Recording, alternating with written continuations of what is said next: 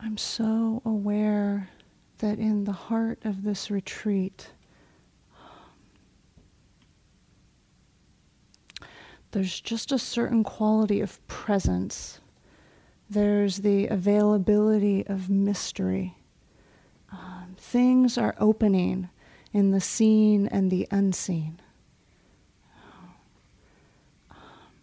There's room for the unusual and the amazing, and for things to happen that aren't, that don't fall under our conditioned expectations. And I love that. And I also know that for myself, sometimes that can be quite intense. I'm sure it's sometimes quite intense for you. And so, in that spirit, I actually want to, in this reflection, invite us into a story that is very much carries those qualities of mystery, of presence, of the seen and the unseen, of being open to the unexpected. And that story, historically and archetypally, is the story of the Buddha. But I would also really invite us to be on the lookout for the archetypal themes in this story that we can really land with as part of our own story. You know, part of our own unfolding, actually, that has nothing to do with the story. So we'll see. And we've been weaving the Buddha story, of course, uh, throughout this retreat. And so I want to start out at a place that is uh, sometimes skimmed over or left out because I'm interested in what we tend to skim over and leave out. It's just a tendency of mind I have. And it's actually the period of time directly after the Buddha became fully enlightened and transformed into the actual Buddha that he was. You know, from Siddhartha to the Buddha, really. And so, what happened in those weeks right after full awakening fascinates me. What happened? The fr- and the entire story of the weeks after his awakening all happened underneath trees. And I've been listening to some of you in our check ins, and and there are definitely a small group of you that are taking refuge under the trees on this land. You're going out in the woods, you're going up on the hill, you're sitting under the trees. That is a tradition that is much larger than Buddhism that's been going on for a very, very long time. And it's very much part of our forest traditions from Thailand and Burma and other places even if you haven't been going out in the forest. Fortunately, the forest is included around this hall. We're actually sitting right here under the trees. And so, after the Buddha became enlightened, he sat under the Bo tree, the Bodhi tree, where he became enlightened for, as it is put in the suttas, seven days in one session. You think doing a morning of continuity of practice is uh, a lot? How about seven days in one session? And it is said he was feeling the bliss of deliverance, the bliss of freedom. He sat and drank it in. That's such an invitation to us when we have a little insight, when we've been in a cycle of a lot of difficulty, and all of a sudden the space comes in and we feel more free. Can we take that moment maybe not seven days in one session, but that moment to sit in the bliss of the cessation of that difficulty, the deliverance. So he did that. And then he got up and wandered over to yet another tree. And this tree was a banyan tree, and he sat under that tree for seven days. Then he got up and moved to yet another tree. And he spent seven days at the root, at the root of the Mucalinda tree. And during the time that he sat under that tree, a great storm arose. A huge, huge storm with tremendous winds and tremendous rains. And there he was, sitting under that tree, feeling the bliss of freedom. And what happened? something unexpected. Some of you know this story. Uh, a being that we can call sort of part of the uh, seen and unseen world called a Naga serpent actually came up from out of a nearby body of water. And this serpent, in terms of if we were going to visualize it with our worldly eyes, looked a bit like a cobra. You know, and so you might think, ooh, scary, right? There's certain things that arise for us that there's this automatic response of, is this okay? Scary. This serpent was manifesting as benevolent. And so the serpent actually moved itself up, unfurled its wings, as it were, and protected the Buddha from wind and rain with kindness for seven days under that tree until the storm abated. And it's like, oh, we don't need to visualize a serpent. But when the storms come, can we actually call up over us this sense of protection and benevolence? And so at the end of the seven days, the Buddha um, got up and went to the root of yet another tree. And at this tree, it was said that the first two people visited the Buddha. And they visited and they brought him some food offerings, which, you know, is a good thing. It had been a while, perhaps, since he had eaten, you know.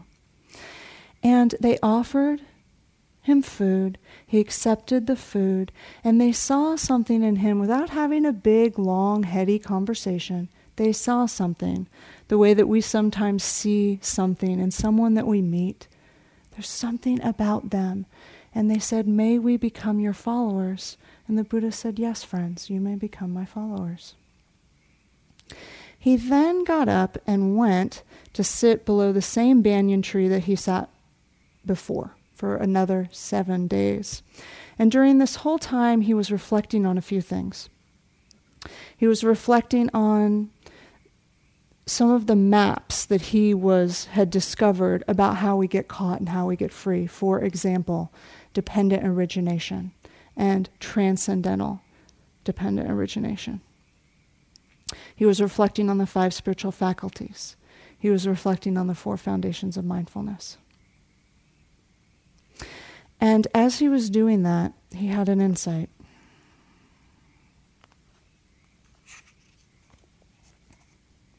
And the insight is often shared in brief form, but I want to share it directly from the sutta.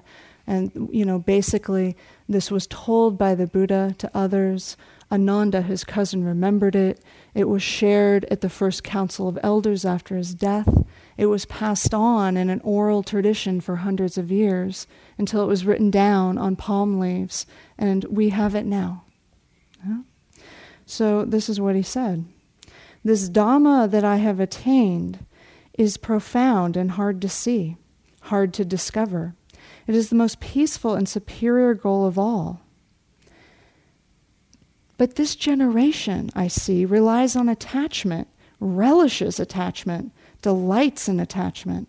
It is hard for such a generation to see this truth. That is to say, specifically, conditionality, dependent arising. And it is hard to see this truth.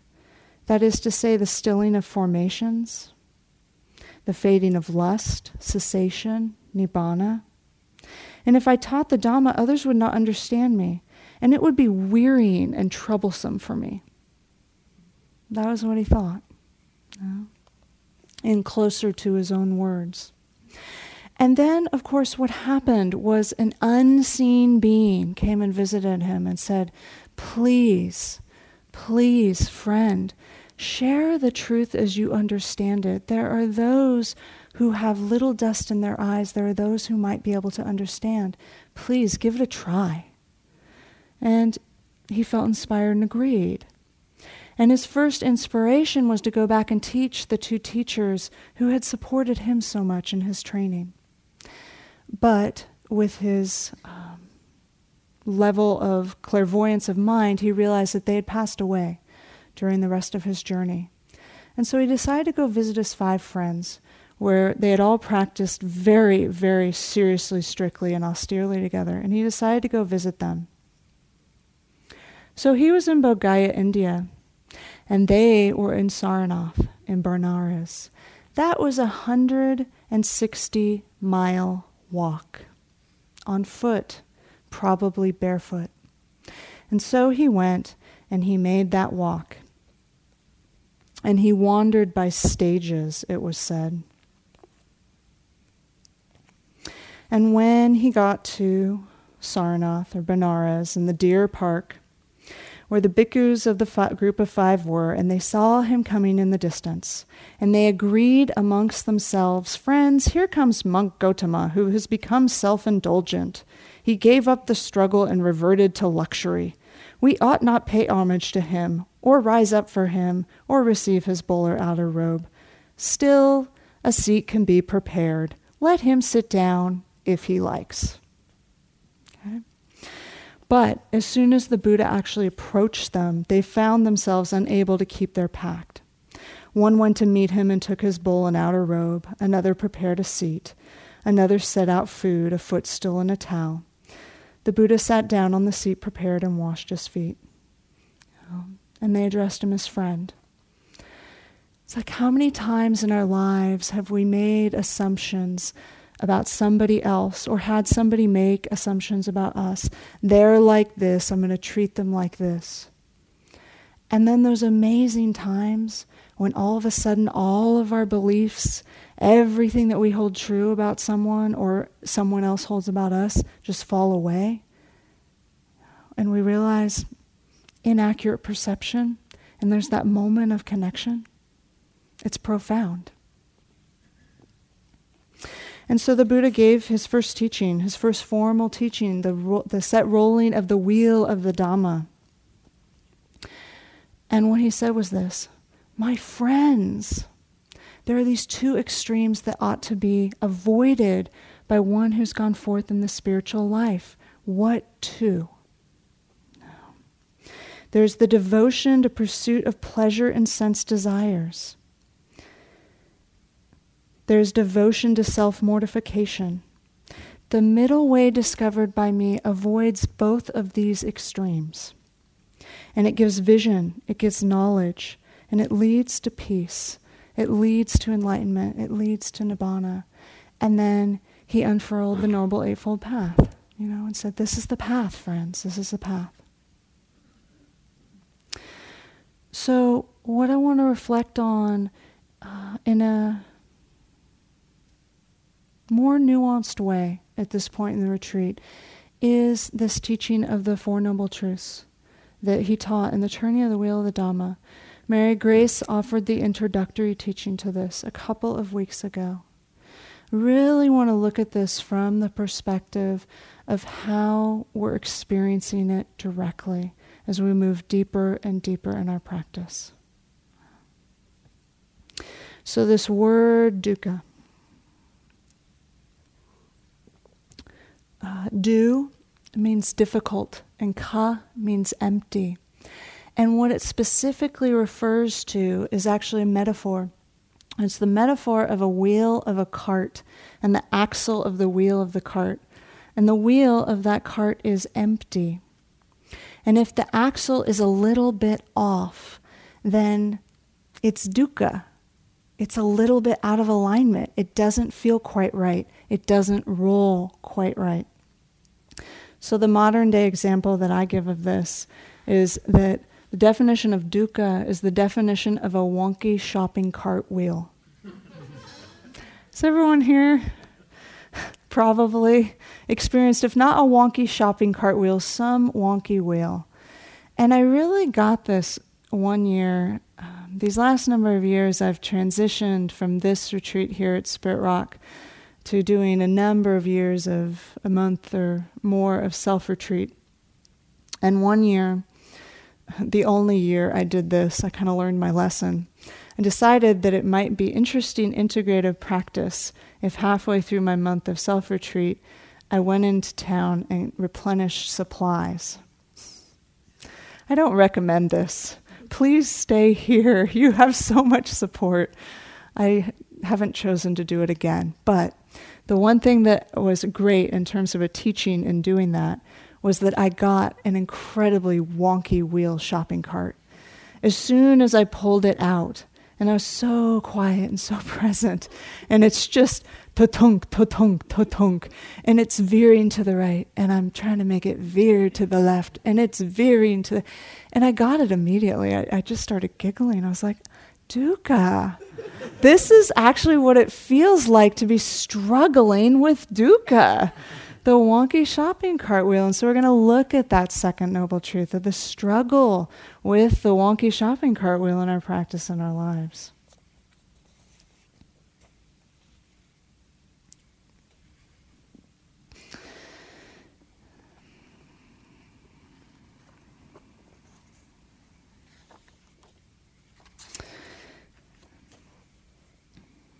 So, again, the words of the Buddha, and this is from Joseph Goldstein's new book, Mindfulness. Uh, and really, the, the first noble truth and the noble truths falling under the heading of the Dhammas, the, for, the fourth foundation of mindfulness. Again, friends, in regard to the Dhammas, one abides contemplating Dhammas in terms of the Four Noble Truths.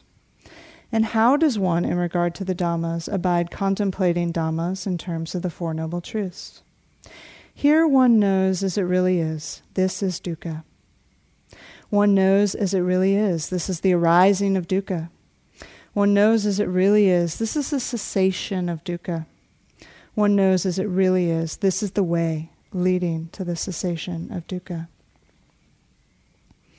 So that the way that I talk about the Four Noble Truths, that's uh, very kind of accessible language compared to some of the more archaic language um, is this it isn't easy being a human being living a life.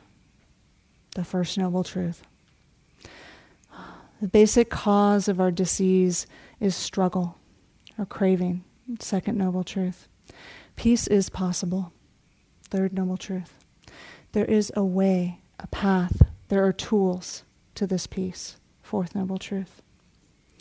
That's just how I word it. I think that it's really important for many of us to actually find our own language so that when we are moving around, they are the words that sing to us the truth of what we already have understood so that we can name it. Ah, the second noble truth is in the foreground just now. It is being known. Another definition I really like from Stephen Batchelor goes like this First truth, fully knowing suffering. Second truth, letting go of craving. Third, experiencing cessation of craving. Fourth, cultivating the Eightfold Path. So within the Four Noble Truths, there are actually 12 insights. And with each of the Four Noble Truths, we'll just talk about the three kind of basic pieces. The first insight for each of the truths is that we reflect. That doesn't mean that we're trying to figure it out or that we're over conceptualizing it, but there is a value to reflecting over and over on these qualities, on these truths, uh, so that they are brought to mind.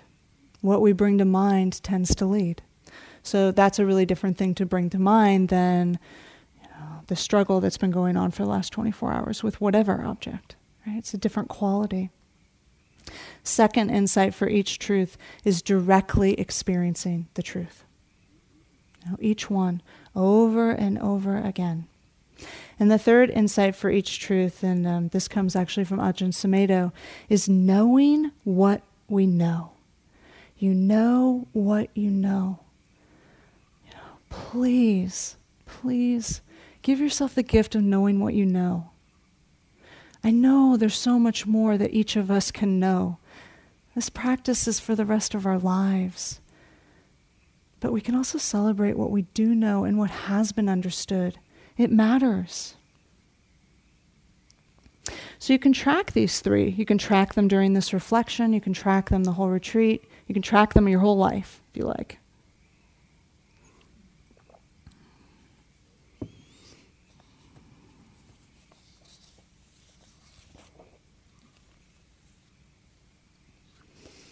So, first noble truth. And I learned a lot of these things, as I think I've mentioned before, in chants um, from some of the monastics I trained with. And so I just wanted to kind of share this first noble truth in the form of the chant from the Western Thai forest tradition. And it goes like this Birth is dukkha, aging is dukkha, death is dukkha, Grief, lamentation, pain, sorrow, and despair are dukkha. Association with the disliked is dukkha. Separation from the liked is dukkha. Not to get what one wants is dukkha. In short, the five aggregates affected by clinging are dukkha. So there we have it. That's a lot of dukkha. So it's nice to have a beautiful little tune, and that's why I learned it that way because there was something soothing actually in hearing it just like it, it you know okay, so here's what I hear underneath that. It is like this. It is like this. It is like this. It is like this. It's just like the suchness of it, the fullness of it, the allowing of it. And then there's the particulars of it.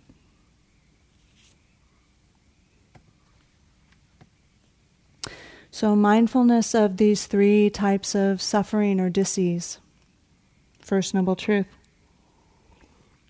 And the first thing I want to name is that at this point in a retreat like this, we're really moving down into the energetic qualities of all of this, the energetic qualities of our disease, of our unsatisfactoriness, of the suffering, and also of the release.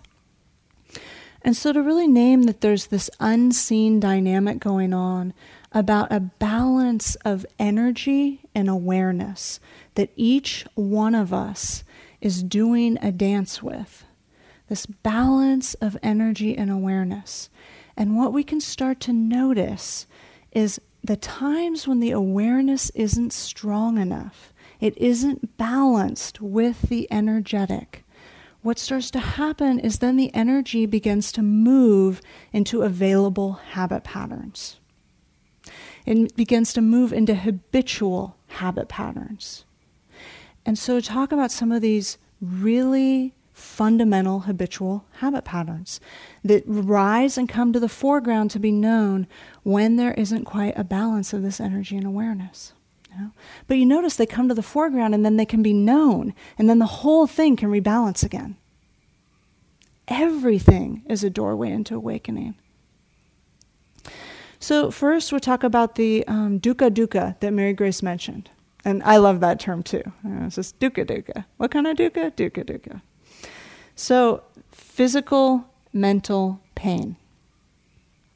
And I'm going to recap a little bit from some of the first foundation of mindfulness practices because they fit in here practices with the body. So, when we have a physical pain that is in the foreground, not so much the just kind of the unsatisfactoriness of having a body. We'll get to that. That's more sankhara dukkha. But um, just it's painful being in this body sometimes, right? I'm not telling you anything you don't know.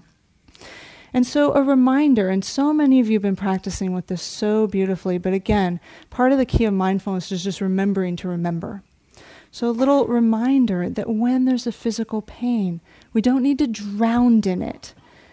You know, it's not as if if I just stay with it forever and it's a level 10, then like somehow I get bonus points. That's not how it works. You know, we get exhausted, is how that works. And so we can say that less is more. We can move back and forth and say, I'm going to take three breaths with this form of bodily dukkha.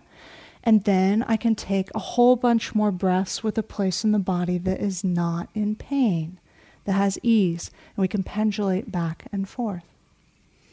On the mental level of this dukkha dukkha, um, there's this practice that I call shifting the center of gravity because when we're in mental disease, you know, uh oh, on the mental level, on the mind level, um, it's really easy to fall into a pit of that, uh oh. The body goes, uh oh, and we get we drown in that. The mind goes, uh oh, we can drown in that. Or we can shift the center of gravity and apply an antidote. So this really ties in with the bear story that Donald told, where, you know, sometimes it's very wise to just, in the case of the, the non existent bear that he was afraid of, be, just be with the fear and breathe with the fear. Other times, it's better, he's smirking, to apply an antidote and shift the center of gravity into something like metta or compassion and this is wise effort. And the art of meditation is that only we can know whether shifting the center of gravity is suppression or wise effort. So we get wiser and wiser. How do we do that? By making mistakes and learning. So then we have the second form of dukkha, which is uh, the, the difficulty of change. So it's called anicca dukkha. And this can happen both on a kind of obvious level and a very kind of what I might call a, a, spiritual level. Sometimes it's called the worldly level or the unworldly level, but those words might not be so resonant for some of us. So I'm going to read a little bit about this from Philip Moffitt's book, Dancing with Life, The Four Noble Truths. Great resource.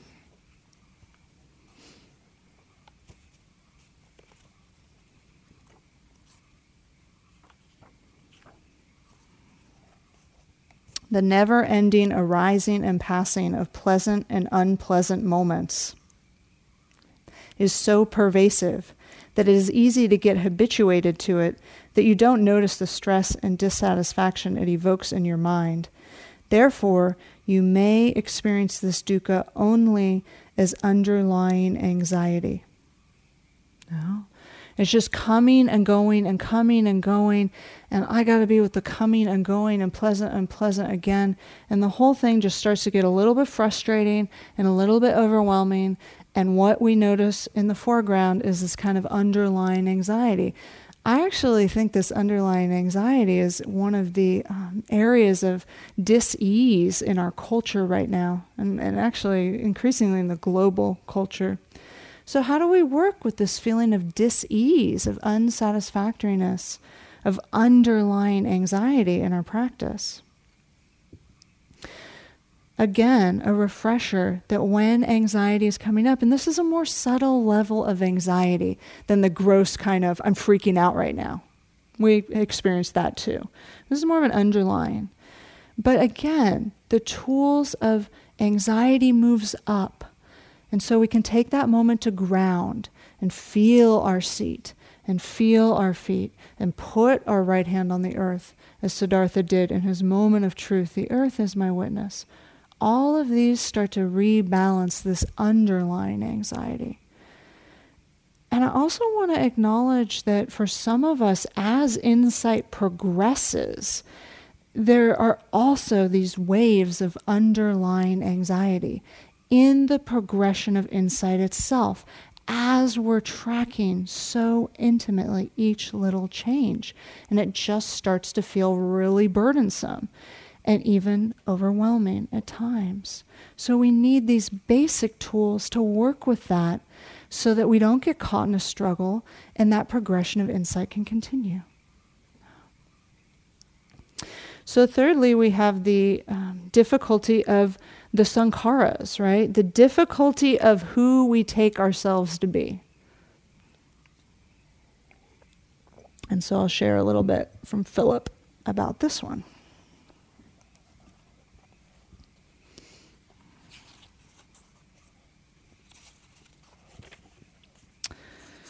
Sankhara dukkha is really it's just the dukkha of the aggregates. It's the it's the dukkha of, as Mary Grace put it, being a formation of helicopter parts moving through space. So Philip says the composi- the compositional nature of life can result in even the most pleasant moments having subtle undertones of oppressiveness, an unexplained feeling that existence itself is burdensome. For instance, you may have had moments when you felt fatigue at having to brush your teeth one more time, or having to eat one more time, or of doing something that is ordinarily one of your favorite activities. So to me, this is the great invitation of mindfulness. Because while we've all experienced this, just kind of like oppressiveness of, I just have to incarnate as me into another moment again. Wouldn't it be nice to just relax a little bit of that inner bracing of having to present as me on the planet? Just a little bit. Um, but the invitation of mindfulness is actually through that very same thing, all of these things come alive we can actually move into the experience of self as selfing, as a verb that's alive, spontaneous, vibrant, full. And the brushing of our teeth becomes amazing, as we know, through the invitation of mindfulness. So the very things that when the mindfulness isn't strong enough start to feel oppressive can actually be invitations into a fullness of life, a fullness of awakeness. Pretty cool, huh? Not bad. So, tying back with the Satipatthana Sutta, we can really experience this dukkha internally, externally, or both. And the way that I look at it is here in retreat, we're mainly focusing on the internal process. And we're gathering our tools, we're gathering our reserves, we're allowing wisdom to come to the foreground so that we can meet the incredible suffering of the world. The suffering of the racism the misunderstandings um, around identities that we have, the environmental destruction that so many of you are sharing. is like you're feeling the pain of the world. So we need to do these practices so that we can fully open to that and be wise with the dukkha that is systemic, not just internal, but external. Uh, this is from one of my friends and colleagues, uh, Gina Sharpe. We understand the transformation of our world begins with the turning of each individual heart towards freedom. We see that true social change begins with the wise heart that chooses generosity and love rather than the self centeredness and ill will. Through the strength of love married to the power of wisdom, the appropriate response to our situation appears.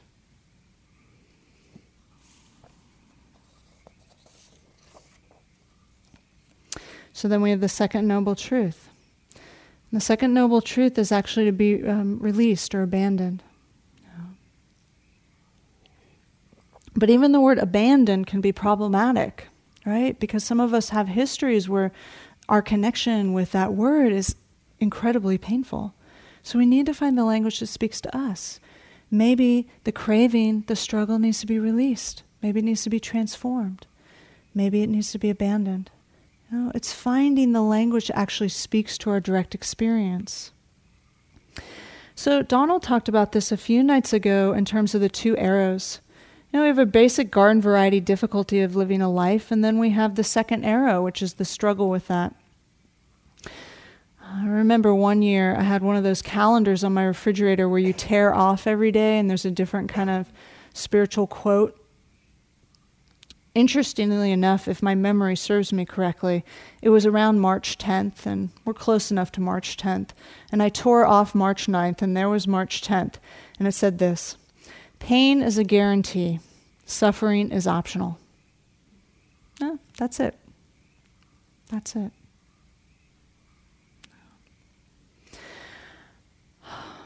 Pain is a guarantee, suffering is optional, sometimes due to causes and conditions suffering is just going to happen until it passes away out of its own life cycle.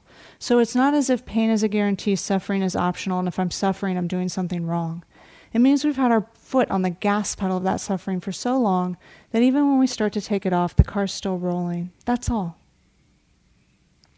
So, mindfulness of the three types of craving, the second noble truth. Firstly, kama tanha. Mm, Tanha means craving, kama means at the sense doors. So, in Joseph Goldstein's book, he talks about when we have a sense door contact, how quickly it moves from a sight, a sound, a smell, a thought, etc., into these three things. So there's a contact. There it is. I want, I need, I have. Contact, I want, I need, I have. Contact, I want, I need, I must have. And that's how it goes you know, in our conditioning. So he also talked about how the Buddha spoke about nine things rooted in craving that lead to suffering. So let's see what the nine are.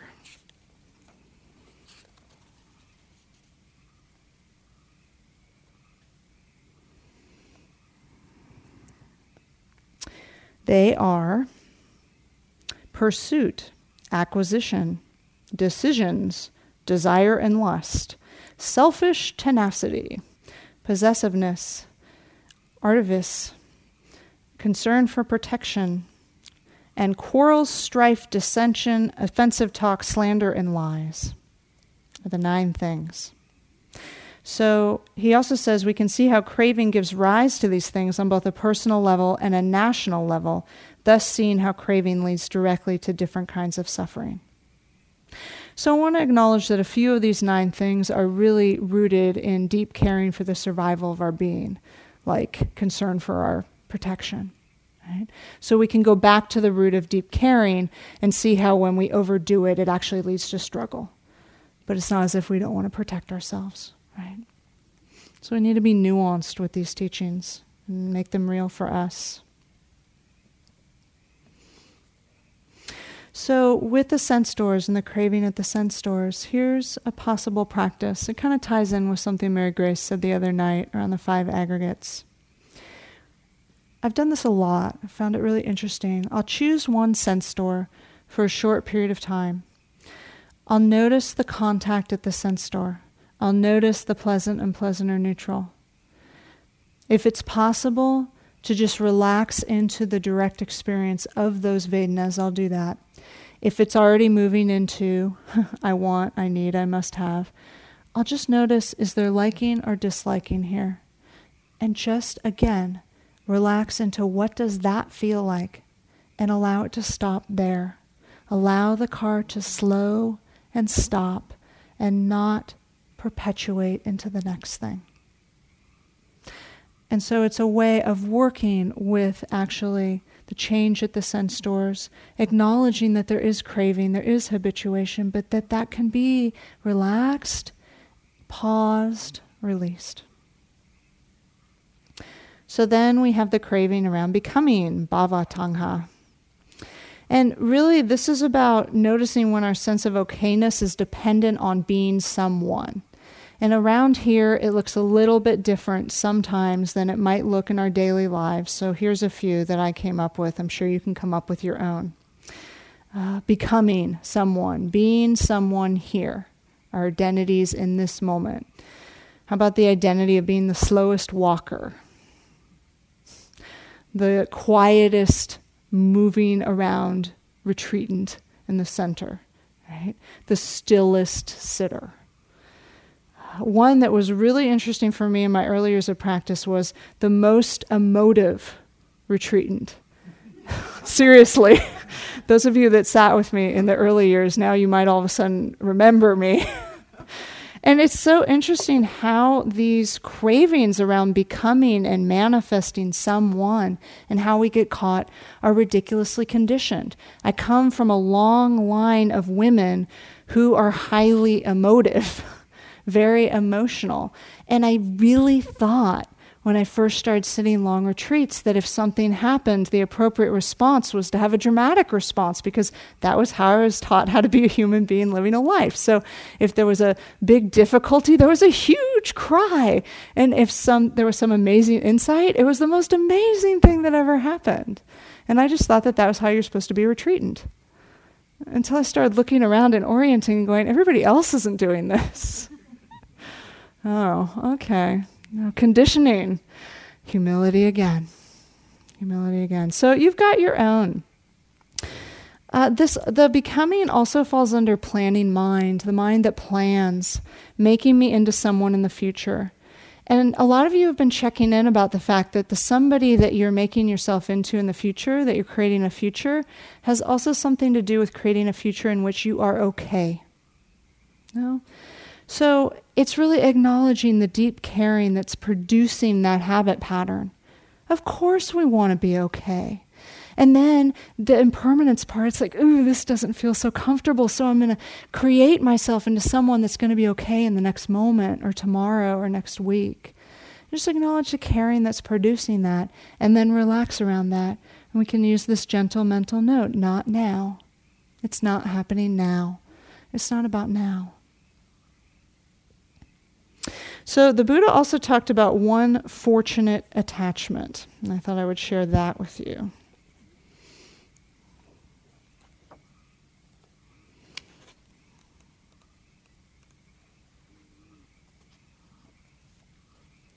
Let a person, let not a person revive the past, or on the future build one's hopes, for the past has been left behind and the future has not been reached. Instead, with insight, let one see each presently arisen state. Let one know that and be sure of it invincibly, unshakably. One who dwells thus ardently, relentlessly, by night and by day, it is this one, the peaceful sage has said, has one fortunate attachment. So the one fortunate attachment is not reviving the past and not hoping to be in the future. So you get one. Is that good news? I hope it's good news. So then we have the non becoming. The third craving, the vibhava tanha, the desire to not be. And, you know, as I'm finishing this up, you can also notice some of us have kind of we all experience all of them, but sometimes one of them is more predominant or visits more often. For me, it's this one, this desire to not be. It's been that way my whole life, kind of my pr- predominant craving habit pattern of conditioning. So, examples I'd rather not be the person in this situation. Or, this is unpleasant. I wish it would not be. Or, you know, I just can't stand it. Like, I don't want to be anymore. I just don't want to be. So, to acknowledge that actually the extreme of this is not wanting to be alive on the planet anymore. And if that craving moves to that extreme, that is a time to seek support. You know? Because it can really, really destabilize our being in an unhealthy way. The craving has gone too extreme. I actually wish that, you know, I don't want to be alive right? So we need support. And also that this sometimes comes up. Both, right? And it depends on our histories and what we're working with, that dynamic. But it is important to check in. So, really, what this is falling under in its kind of more standardized range is unworldly, unpleasant feeling tone. So it's it's the feeling tone that's unpleasant that has everything to do with in our retreat life, kind of the progression of the spiritual path. We also experience it in just a daily life way in our daily lives. But a lot of times here, it's actually the unworldly, unpleasant Vedana. And so this can tie in with the dark night of the soul, as it's called. It can tie in with some of the states as we're deepening and deepening into our insight, and everything just feels more and more oppressive and dark, and there's just this feeling that we just literally want to like pack it up and leave because we can't stand it anymore. And, you know, again, that's what we need to check in with a teacher. So we need to get support, but it's part of the practice path. You know? We don't all visit it and we're not all there all the time, but to acknowledge it happens sometimes. So I'll share with you a story about a nun from the time of the Buddha. And this nun, uh, her name was Sama. And before she became a nun, she experienced a tragedy. And the tragedy was the murder of her friend. Uh, and her, the murder of her friend happened because they were actually um, it was kind of a love triangle, let's put it that way. And it ended in violence. It was, of course, incredibly traumatic for her and totally disturbed her mind. So she became a nun later and went through 25 years of difficult practice. The Buddha at that point gave her some more teachings, and through reapplying mindfulness and all those years of practice, her mind was freed. right? But she went through a profound dark night of the soul. You know, and, and even feeling like I just I don't want to be. I don't want to be. It's too hard. Here's her enlightenment poem. It was 25 years since I turned away from home, and I hadn't had a moment's peace. I had no peace because I didn't know my own mind. Then suddenly I was shaken with dread, remembering the words of the Buddha. Because of the pain of things, I love to be alert. I have finished with craving. The Buddha's teaching has been done. It is the seventh day since my craving died. Fierce, huh? Because of the pain of things, I love to be alert. Because it isn't easy being a human being living a life, we love to be alert. And so we can face it and we can work with it and we can move through it, and it too passes.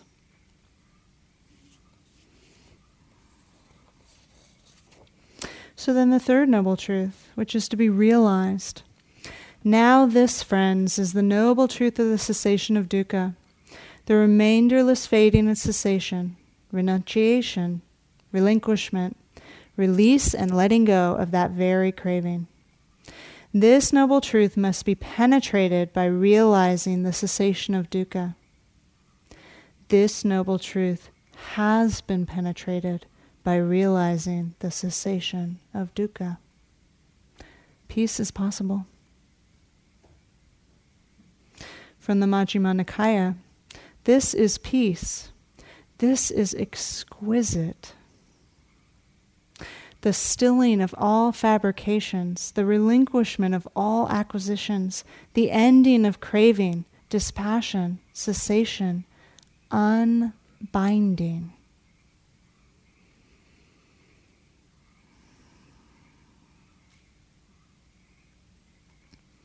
So, talk a little bit about the cessation of the dukkha, of the suffering.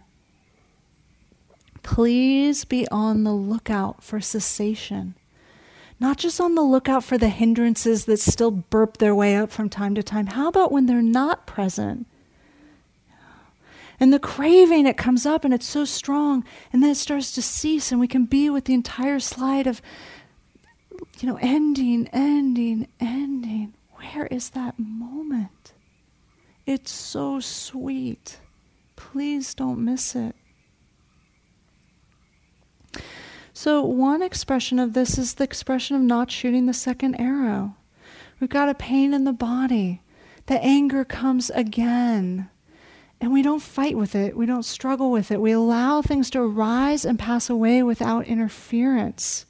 And there's actually peace and spaciousness that you've been sharing in your check ins within something that's very difficult. I love that. Because the invitation of the Four Noble Truths is not that we get some happy ending and that we get to walk away into the sunset, you know, with a never hurt again body and the world perfectly manifesting the way that we want it and all of our, you know, broken structures suddenly mended is that we have the same bodies, we have the same family of origin, we have the same work in the world, we have the same beautiful and difficult planet. And there's peace, there's space. And the appropriate response arises from that. Ajahn Sumedho puts it like this Letting go is leaving things as they are. It does not mean you annihilate them or throw them away if we contemplate desires and listen to them, listen to them, we are no longer attaching to them.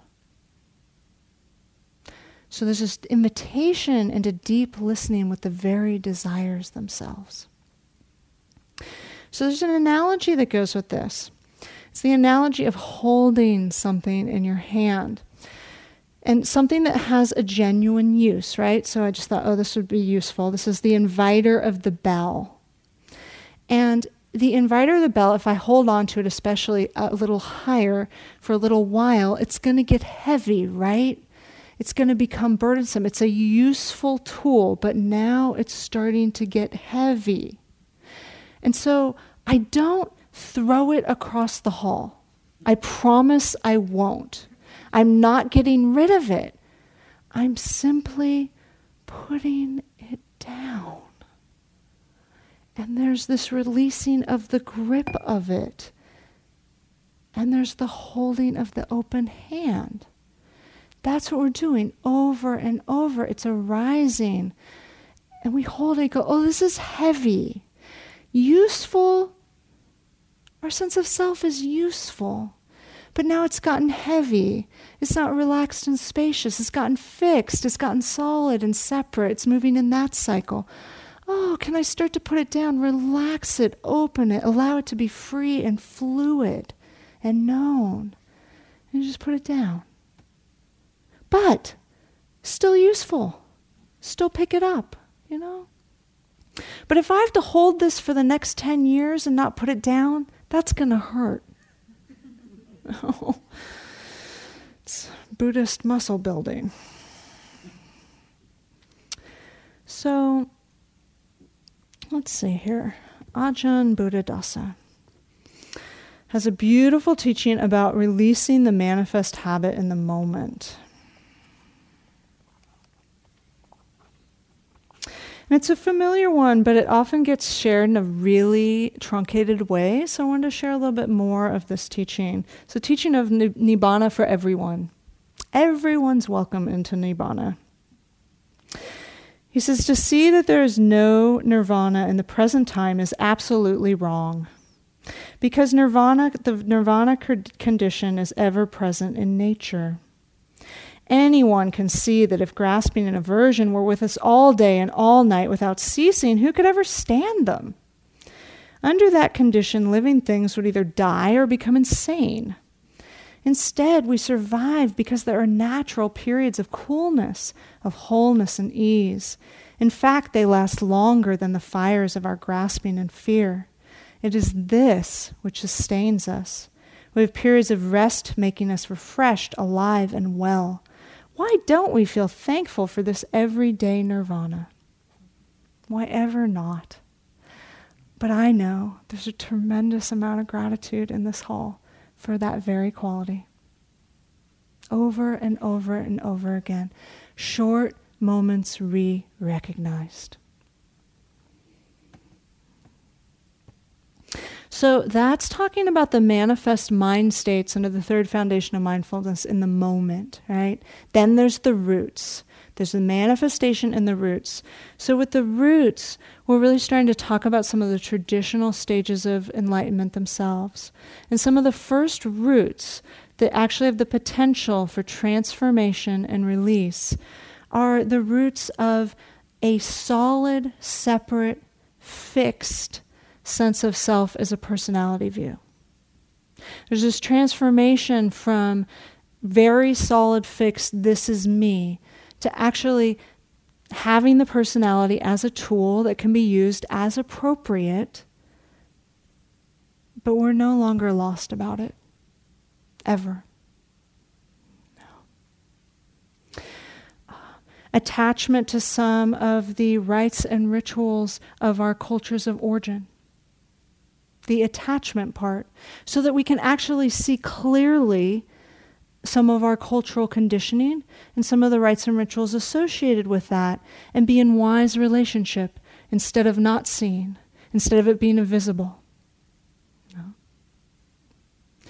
And also doubt. No. The deep, deep doubt that are the teachings real? Is this, you know, did the Buddha know? the, you know, the deep, deep layer of doubt. Those start to get transformed and released through this releasing of craving, the cessation of craving at a root level. So, in terms of the four foundations of mindfulness, practicing cessation, realizing cessation. First foundation, we could practice it in the sense of the body as impermanent. We can notice that we're not in control of the body. Amazing, right? We can let go of that. That ceases. We're not in charge. We can care about the body without all the extra attachment. Second foundation, we can track the feeling tone and actually allow it to pause and not grow into something more complex and more difficult from there. Just pleasant, unpleasant, and neutral being known. Third foundation, mind states. How about this? Not taking them personally. Yeah. And the fourth foundation, this practice of the Four Noble Truths or any of the other teachings. Yeah. Really noticing which one's engaged right now. How am I working with it?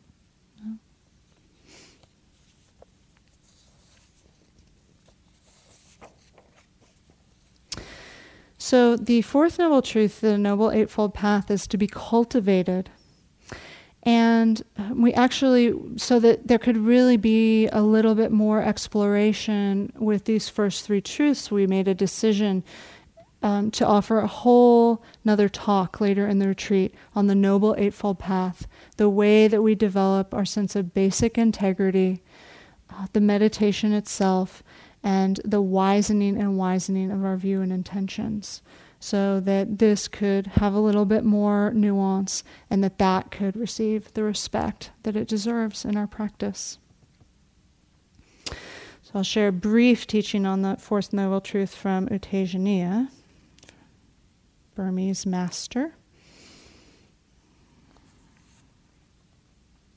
We are practicing the Noble Eightfold Path in this moment, we can hear. The fact that we are aware we are hearing is right view. We can know that it's happening in the present moment. This is right view. This is nature. This is experience. Object is object. Experience is experience. If we have this attitude and we are aware of what's happening, this is right view and right intention. When we have right view and right intention, we can't speak wrongly, and we can't act wrongly, and we can't live wrongly. This is right speech, right action, right, right livelihood. Being aware is right action. Then we have right effort, right awareness, and right concentration. This is the Noble Eightfold Path. So we are practicing our hearts out with that path.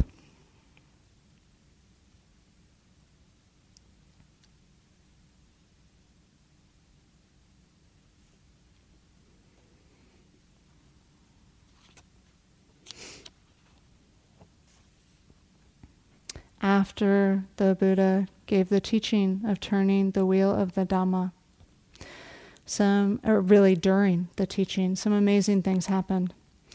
And one of the things that happened was that one of his five friends, uh, uh, uh, Kondanna, had an awakening. And he had an awakening where those first three roots that I was talking about completely transformed, released, and were uprooted. And the Buddha said this Kondanna knows, Kondanna knows. And so he acquired the name Anatta, Anatta Kondanna, who knows, right? And I just imagine the excitement of that moment. You know, the friends were like, I don't know who this guy thinks he is. Wait a second, something changed. We better make a seat. We better listen. And he gave this teaching, so simple, so profound. And one of them woke up. And there was this tremendous excitement in the air that actually led to some of the next two teachings that the Buddha gave, in which all five of his friends became fully awakened in their very lives. These moments of awakening. And then from that process of the Buddha actually realizing, oh, there really were a few with only a little dust in their eyes. This stuff really works, not just for me, but for others.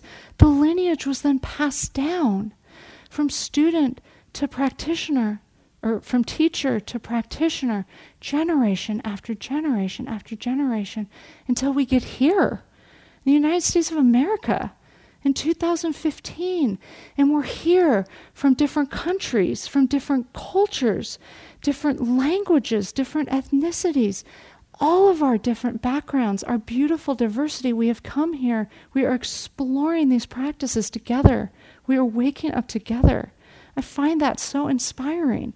It all started not with a wonky shopping cart wheel, but with another rolling of a wheel. it touches me. I hope it touches you.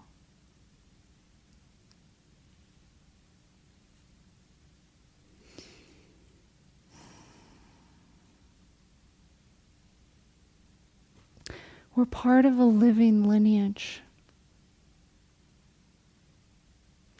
Whatever that means to us, we're part of a living lineage.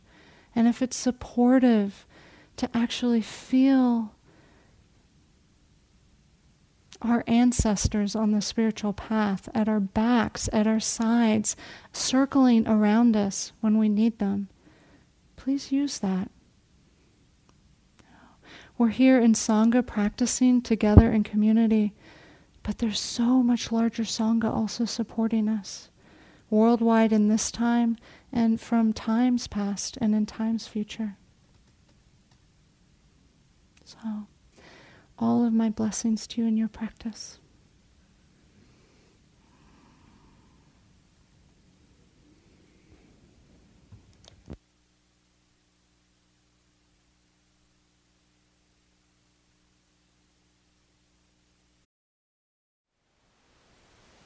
Thank you for listening. To learn how you can support the teachers and Dharma Seed, please visit dharmaseed.org slash donate.